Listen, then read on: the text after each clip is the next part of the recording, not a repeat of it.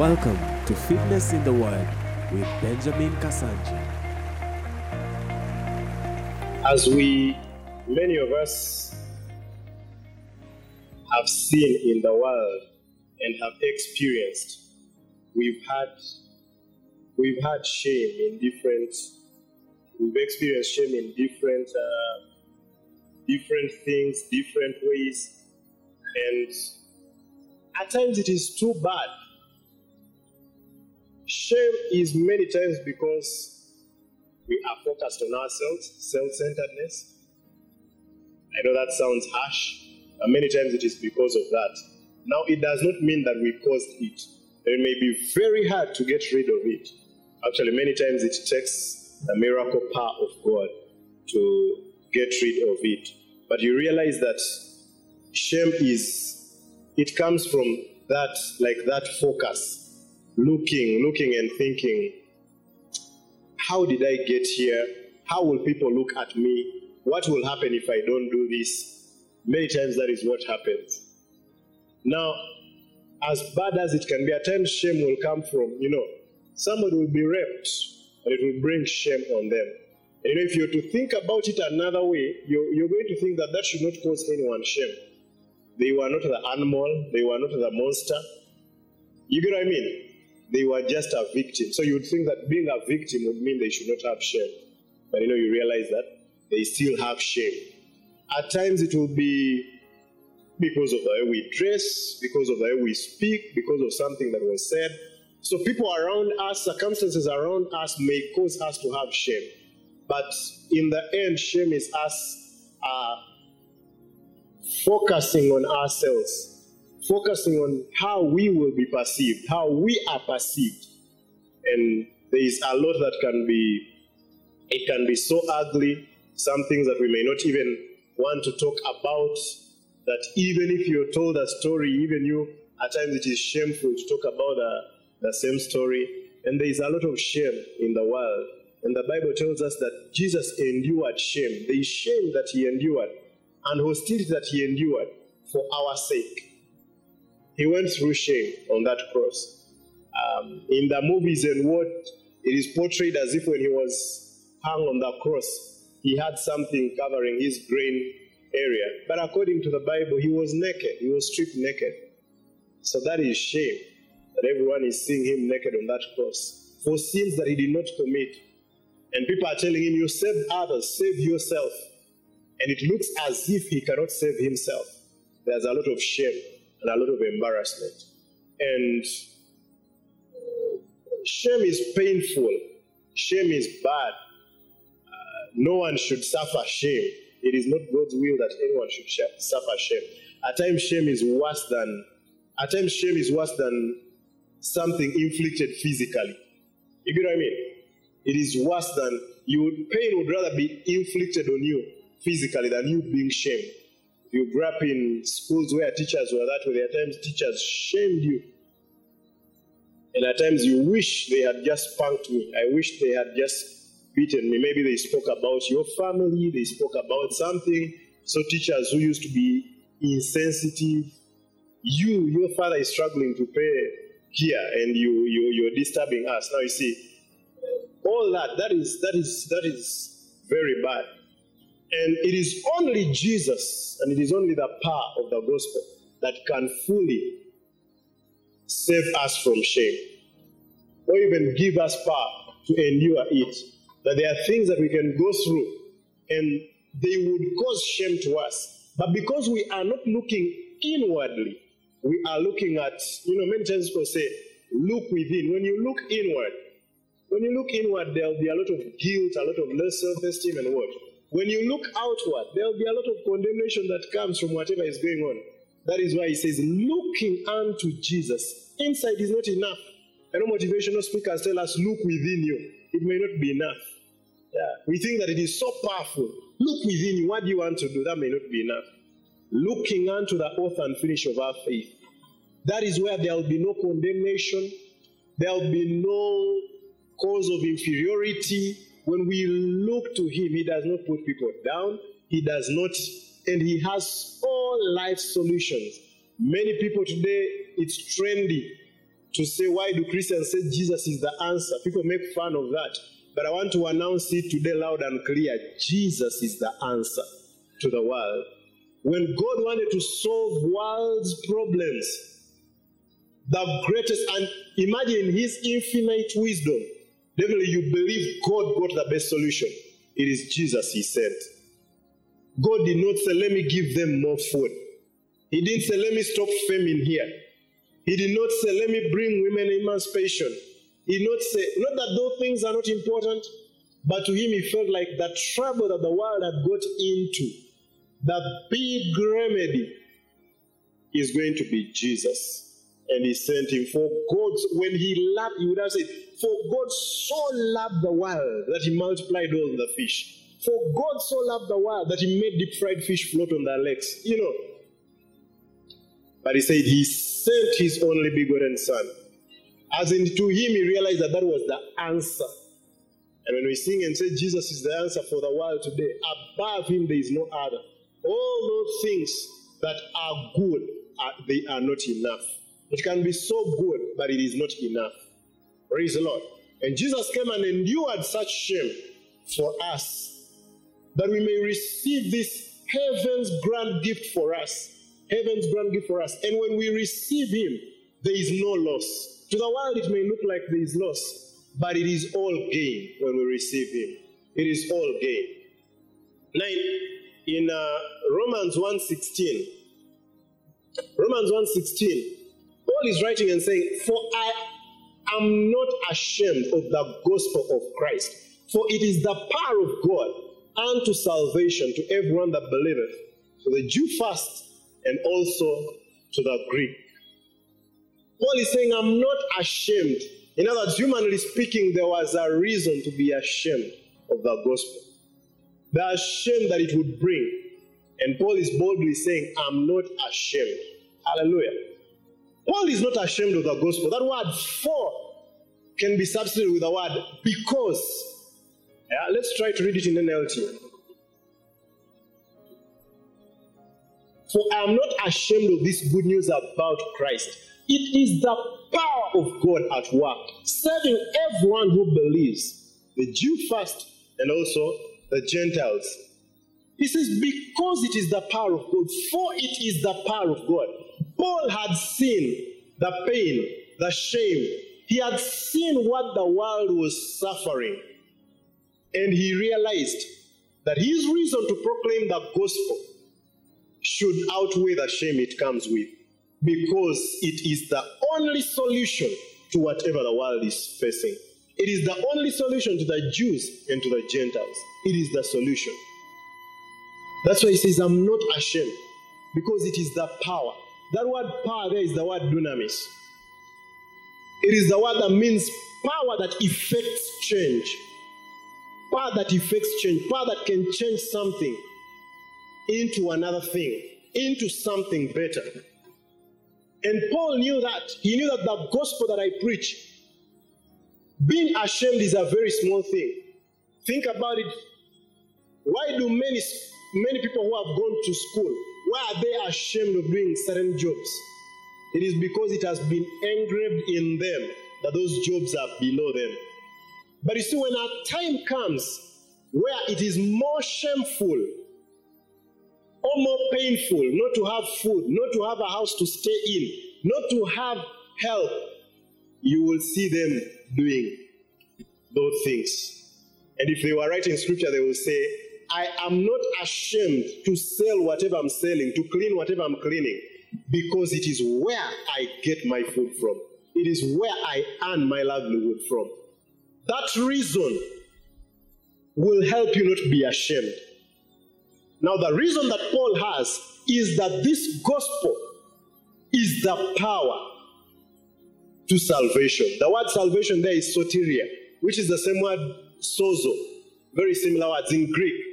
And it is a word that means wholeness, fibrous, full of life, forgiveness, righteousness. That is the word salvation. So the word that is used there, that word sozo, is the same word that is used many times when Jesus healed people. He told the man, Take thy bed and be whole. And the man was made whole. The word there is sozo. So if we're translating in English, maybe we translate to salvation.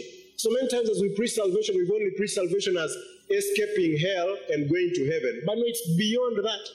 That is why eternal life begins right here on earth. And if we see some of the things that human beings are going through, we realize there is no reason to be ashamed. Look at the people propagating the uh, COVID vaccine. You get what I mean? Now, there are those who are genuine. They really want a solution. Up to today, I don't know. I don't know if it is the solution or it's not the solution. You may know better. Praise the Lord. But there are those who are pushing for it. Why? Because they want to help people. And no matter how much they are scorned at, no matter what people come to say on TV, no matter what people say, they will go for it because they know there is a life it is going to save. That is what they believe. So they don't care the shame it, they may go through. Their whole family may turn against them for advocating for it, but they want their children. Okay, they want their parents. Okay, so they will push for it and push for it and push for it. Do you get what I mean? Because they think it is a solution. So, why are many Christians ashamed of the gospel? Number one, they either don't believe that it is the power of God unto salvation, and two, they don't have a burden for the lost. The gloom, the shame, the pain that is going on in the world, and the eternal damnation that is coming does not move them. They are indifferent. And that is why they are ashamed. They are ashamed of the gospel. Praise the Lord. I remember, you know, like being in school and watching. During that time when, you know, you have a friend and they would get drunk and, and they are fun and they can be gotten expelled from school. You would do whatever you can to hide them, to help them. However embarrassing it is, you carry them, they puke on your shirt. It's not enough to throw them down. You get what I mean? You're not ashamed of what you're doing because it is the only power that is going to keep them in school. It carries power to keep them in school. So you would carry them. They puke on your shirt, you put them somewhere. If they are out of control, you don't want them to be making noise. You know that, that whatever, I don't know, master on duty. We had ours, we call them house masters. Our dormitories were like in, they were houses, they were called houses, so they are named that way.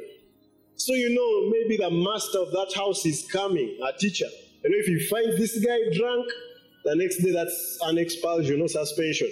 So you you know, you try everything, even if the guy is slapping you, even if he's, you know, at that time you don't hate him. Now, if we get the burden, if if we believe that this gospel has power to transform lives, and then we have the burden for the world that we are going to, then anagkazo, we shared about anagkazo last Sunday, will be so easy. Because you will not care what they do to you. You will speak to people who will spit in your face, but you know that you are saving them. You get what I mean? Many of you have had parents who have been drunk, and there are things you've done as your parent is insulting you, but you need to cover their shame.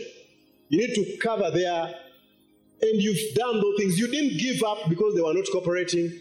So many times as Christians, we are not aggressive when reaching out to the lost because we've not caught the burden and we don't understand the power that we have in the gospel that we carry, like Paul had. So, the worst shame is being ashamed to share the gospel. Some of you may be ashamed because you were raped. You may be ashamed because you didn't finish school. You may be ashamed because of where you live. You may be ashamed because you can't speak a certain way. That, compared to being ashamed to share the gospel, is nothing. Because you're not sharing the gospel, you're depriving lives. People are going to hell. People are not getting a solution that they should get. It is a shame. And that is why we see when you see politicians uh, mon- like monetizing things like drugs and what things that are meant to be affordable or free, that you find that there are people dying in a slum who are meant to get a certain drug, which is already paid for by all these world charity organizations. And you find that politicians are putting them in their dispensaries and pharmacies and selling them. That you wonder, are they human? Normally, when we talk about them, we're like, they are beasts. How can people be dying in hospital because of no medication? As we call them beasts, as a child of God, you are a beast. How can you know what saves the world and not tell them? You are like those politicians. We are like those politicians. That is the worst shame. That is the worst shame. If we understand that truly this gospel carries power to transform lives, then we will not deprive anyone. The Bible says in 2 Peter chapter 3, he says, Scoffers will come in the last days and say, Where is his promise? Why isn't he coming? Because they said Jesus would return. They'll be saying, When is he returning? Why don't we see him? And he says, It is not that he's slow concerning the promise. It is not that he's slow concerning his coming. But he does not want the wicked to perish in their sins. He's giving more time.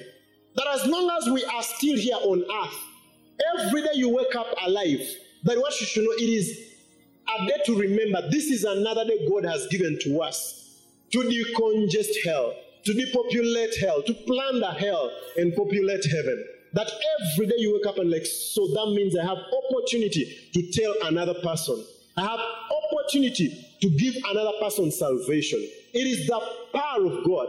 And that is why we see when we read uh, Matthew chapter 24, verse 14, Jesus said this this gospel of the kingdom, this gospel, 14, and this gospel of the kingdom shall be preached in all the world for a witness unto all nations. Then shall the end come. Jesus always spoke about it as the gospel of the kingdom. There is a lot that is being preached out there that is called gospel, but it is not the gospel of the kingdom. And you see, many times when he spoke about the gospel of the kingdom, he also spoke about the power that follows its preaching. When he sent them two by two to go out, they came, he told them, heal the sick, cleanse the lepers, raise the dead. Whoever believes is baptized, they will be saved. Every time he, he spoke about them going to preach the gospel of the kingdom, he spoke about the changes that would be experienced among the people that believe. He spoke about some of the things that would happen, meaning it carried power. In Mark 16, he says, You go out, preach, teach them. And he says, Whoever believes, this sign shall follow them that believe. In my name, they'll cast out demons. They will speak in other tongues. They will lay hands on the sick and they shall recover. He spoke about these things because these are the things that the world is struggling with. The world is struggling with self worth, condemnation, not knowing that they are forgiven, not knowing where they will go after life here on earth. They are suffering with poverty, they are suffering with sickness. Those are mainly the things that the world is suffering with. And he has told us that this gospel that we preach is power. It carries power. It is power. It is the power. So, what do we do? How do we see the power of God? We preach the gospel. We preach the gospel. Those relatives, those parents, those brothers of yours and sisters that you complain about, have they had the gospel? If they've not had the gospel, then you don't believe that it carries the power it does. Inviting them to church is good, but it is not enough. If you believe the word of God, you would preach to them. You will not be just crying, What can I do for them? If you believe that the gospel has power. When your child is sick and you know the medicine that they should take, you don't stay there and cry, What will I do for my child? Well, you give them the medicine because you believe it works. So, all these people we are crying to everyone about, have we presented them the gospel? Paul says it carries power and it shall be preached to the ends of the earth. He empowered them, He has empowered us. In Acts 1 8, he says, You shall receive power, the Holy Ghost has come upon you, and you shall be witnesses unto me. In other words, after you receive this power, then you can present the gospel in power. And this gospel shall change regions, it shall change territories. And we have seen lives transformed here. We've seen most of these people getting baptized, saying some of them got born again this year, some of them got born again last year. And I'm sure if you talk to them, there is transformation in their lives. There's transformation in their lives. The stories, the testimonies we've had when people have stood here and testified, we've had real transformations in people's lives because the gospel was presented to them. The gospel was given to them. Hallelujah. Big things are happening. Nasty things are happening in the world. And they will only change when we open our mouth and speak up. When we get rid of that shame, because we know that what we carry carries power. That every time we hear of a crime that happened somewhere, it should show us that we should even preach the gospel more. This week, Bright's mom was buried, and uh, Bilha yesterday. So Alice and Brenda went to Kakamega for the burial. And when we were at the on Friday getting the body at the from the mortuary, we were there, and you know, I saw the pain of death, and I know Bilha was a believer. We know where she is, but you would see the pain. You would see the sisters. You would see what they are going through. And I'm like, if there is still pain like this for somebody who has still died in Christ, how much more those people we are not telling about the gospel? The ones who die and we know that we'll never see them again. You know, death is not something that you can just get over. Praise the Lord. Like it hits, you know, it hits hard. You know, you just think, you know, I have a discipleship book that I've been using, one of the books here, and it is for Bilha. And I've had that book, so it has her name. So even yesterday, last night, I'm opening it in the house. So I'm opening it to look at it, and the first thing I see is Bilha's name. And I'm like, I'm never going to be able to give this book to her. I'm never going to be able to talk to her until we meet in heaven. You get what I mean? There is real pain that she has left, yet she's a believer. What of the ones that didn't have Christ? The ones that are going into eternal damnation, where there is gnashing of teeth, wailing forever. Do You know where the problem has been? A lot of what we preach in church, and I've said that over and over. A lot of the self help gospel. So we make ourselves better. We just come to church to look better, we make ourselves better, we improve our morals, we improve our character, we believe for more cars, we believe for more houses, we believe for better dresses, we believe for better marriages, we believe for all those things and neglect the priority. You find many prayer warriors in church, they can pray about everything apart from soul winning. Yeye maombi nafanya, mi niliombea ni, niliombea ni, mi and ask them when did you last win a soul? Hiyo gari uliombea, you will leave it here. Actually, before you die, it will be broken, it will be scrapped somewhere. That soul you reach out to, souls are the only eternal thing. The only thing we can carry from earth are souls. That is the only thing we can carry to heaven. That is the only thing. So when he says, How shall you receive true treasures? True treasures are people's lives. That is true treasure. True treasures that cannot be destroyed.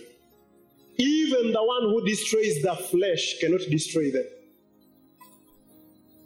It says in Luke chapter 16, use the unrighteous mammon, your money. He's there, he was talking about money, that you may win friends. That when you die, when you're fallen, they will receive you in glory. In others, they will be there. They will be there. We will meet them. And as we lay up treasures there, that we speak to these people, the gospel is the power of God unto salvation. It is what this world needs. Every time we stand up and we complain about corrupt politicians, we stand up and we complain about systems, we stand up and complain about it should be a reminder that we still have work to do. As are testifying here, remember Anne testifying and Kimemi testifying about somebody who is meant to be her father, introducing her to pornography, molesting her as a, a, a young child. You know, like such people will continue existing. But if we get them and present them the gospel, they will be turned into a new creature. They will be turned into somebody new. And we will stop hearing, or we will listen, hearing such and such. You know, we may never fully eradicate sin on earth, but we can make, look at some of the nations that are becoming atheists. Some of the things that we suffer in some of our nations are not even there. You go to a nation and you find that theft is something that is not even heard of. But you know, when you trace some of those nations, you realize that they had revivals. And those revivals created a way of life. There are people who preached. And because those people preached, a thousand years, 500 years down the lane, the impact is still felt. Even when all the people there are saying they don't believe in God anymore, the impact is still there. Because somebody believed that this gospel carries power to transform a nation. I've told you this about Uganda. In the 1980s, Uganda was one of the countries that was dying of HIV and party life. Up to today, you can see party life. You know, here people come from club at nine. You see them. May have been in club at nine. At nine in Uganda, people have not gone to club. Yeah. We used to leave school to go to club. We used to leave school at around 11. That's when club starts. You get what I mean? As in the nightlife in Kampala is just you can get food at any time in Uganda. You know, like here you're like, hey, shops there's a funga or what? Ah no.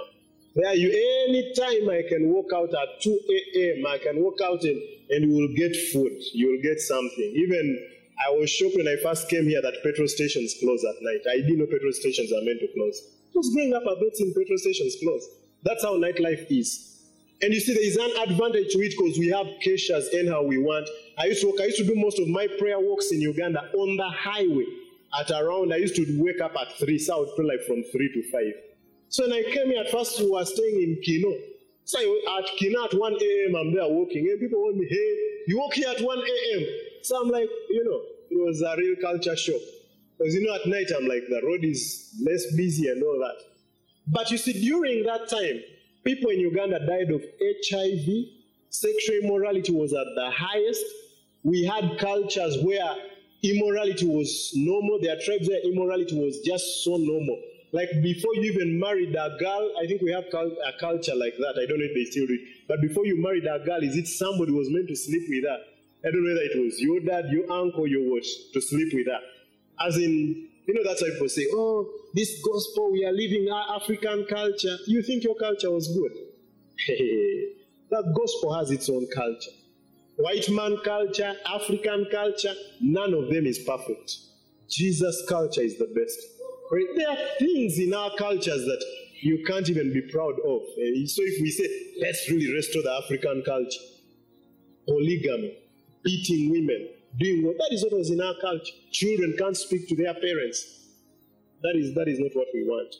And people died, and I've told you about people I saw when I was young dying of HIV, because at least by the time I was born, Uh, like that wave was ending, but it had been Uganda, Swaziland, Lesotho, Botswana, those were nations that were almost going to be written off because of HIV. In the party life, I know like my uncles, many people who just wasted themselves with alcohol, smoking, and what. But in the 1980s, a breed of preachers, especially after the 70s, the 70s, that is when Apostle Jokayo came to Uganda. And not once, but more than three times, people tell of Jokayo went and ministered in their schools. And the power of God fell in a way that people were scared. And when they wanted to run out, all the doors and windows shut. Not once, not twice. On different occasions. He preached in, there's a school called Mali High School in Mbale. He preached there, and that happened in the chapel. Doors, they shut. No one could run out. He preached in Makerere University. That happened. And revivalists, people who carried the power. That is how, like, Pentecostalism and miraculous attributes to the gospel started in Uganda. It was by Apostle Jokayo coming to Uganda. And people started preaching, and there were crusades in Uganda to specifically pray for HIV people to be healed. You get what I mean? And people to leave tobacco, to leave and cigarettes used to be thrown on those. Even when I was young, I remember a lot of the preaching, even because of not having proper um, teaching on foundation or doctrine. Whatever you see, whatever people see in evangelism, they take it as doctrine. So you'd find a whole crusade is just about how cigarettes are bad, how you'll go to hell for cigarettes.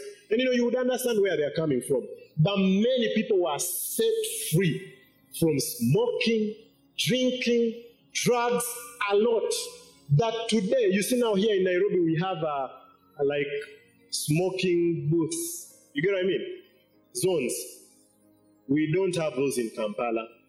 And it is not even strict like by the law. I think they brought a law, but recently when I'm in Kenya, that it is illegal to smoke in public. But even for people we've gone with who have seen in Kampala, it is hard to see somebody smoking. Very hard. It's even embarrassing. To see somebody drunk with all the freedom that is there. And when many Kenyan students come, many of them fail in college. I know you have some friends who have been in colleges in Uganda because alcohol is cheaper and what? They waste themselves. You get what I mean? And then you find many of these Ugandans who it is at their disposal. It is just embarrassing. You're not respected so much as a smoker. As a profession, you're putting on your and, and you're smoking. It is known a lot. It's in the army, and most of these guys in the army, you know, they are they are out there. So what made it this way? Yet this used to be the culture. Right from high school. My mom tells me in high school how many kids were smoking and it was it was so known. Sleeping around. It is because of the gospel. That you find non-believers that like, it is easy to point an unbeliever in Uganda. And they don't sleep around, they don't drink, they don't smoke. How many do you know in Kenya? Like this one is an unbeliever and they don't do any of those three things. Actually, you just look among the believers and you will find, you get what I mean? You may just find half the church going out. If you say, here, anyone who does not sleep around, uh, half the church goes out. but now, when you find that even among unbelievers, it is possible to find that. That is the impact the gospel can have. It carries power. It carries power. So it is so wrong for us to be ashamed of the gospel because we are depriving the world around us. We are depriving our relatives. Your relatives may not get born again, but they can become better people because of the gospel. Many people, relatives, used to hear my dad preach every day, and there are things that they just stopped doing. Because you know, they just know my dad is called Jonathan. So they know he's around, we're not going to have alcohol. He's around, we're not going to imagine, because he has spoken the gospel. So they are not believers, but they will say, because he's around, we are all going to be saved. We are all going to have this. There is a lot of impact that we will see in the people around us. Hallelujah. Let's bow our heads. Let's all repeat this prayer with him and even with those that are home. Let's repeat this prayer. I want you to repeat this prayer after me. We are all going to repeat this prayer. Let's put, put your right hand on your on your chest. And I want you to say this after me. Lord Jesus, thank you for loving me. Thank you for dying on that cross. I acknowledge that I'm a sinner. But I'm also so glad that you came and died for that very reason. Today, I give my life to you. I surrender my will to you. Be Lord of my life. Wash me clean. I want to live for you. I want to know a life of freedom. I want to know a life of righteousness. Jesus, make yourself so real to me. Fill me with your Holy Spirit. Help me walk with you. I say bye bye to my past and I choose to follow you. I am different from today. I am a child of God. I am part of His family. I am forgiven. Am redeemed. I am royalty. Thank you, Jesus. I am saved. I am born again. And on that day, I will hear you say, Well done, good and faithful servant. Enter into my rest. Thank you, Jesus. Thank you, Jesus. Amen. Amen. Discipleship team people, you will attend to him. Let's celebrate Jesus one more time. One soul that comes to Christ, one soul that comes to the Lord. Heaven is jubilating, heaven is celebrating, heaven is celebrating. One person less in hell. And if you're watching, you can also inbox us, let us know, and we will help you to grow also. We'll help you to grow in this cause. Hallelujah. Jesus one more time.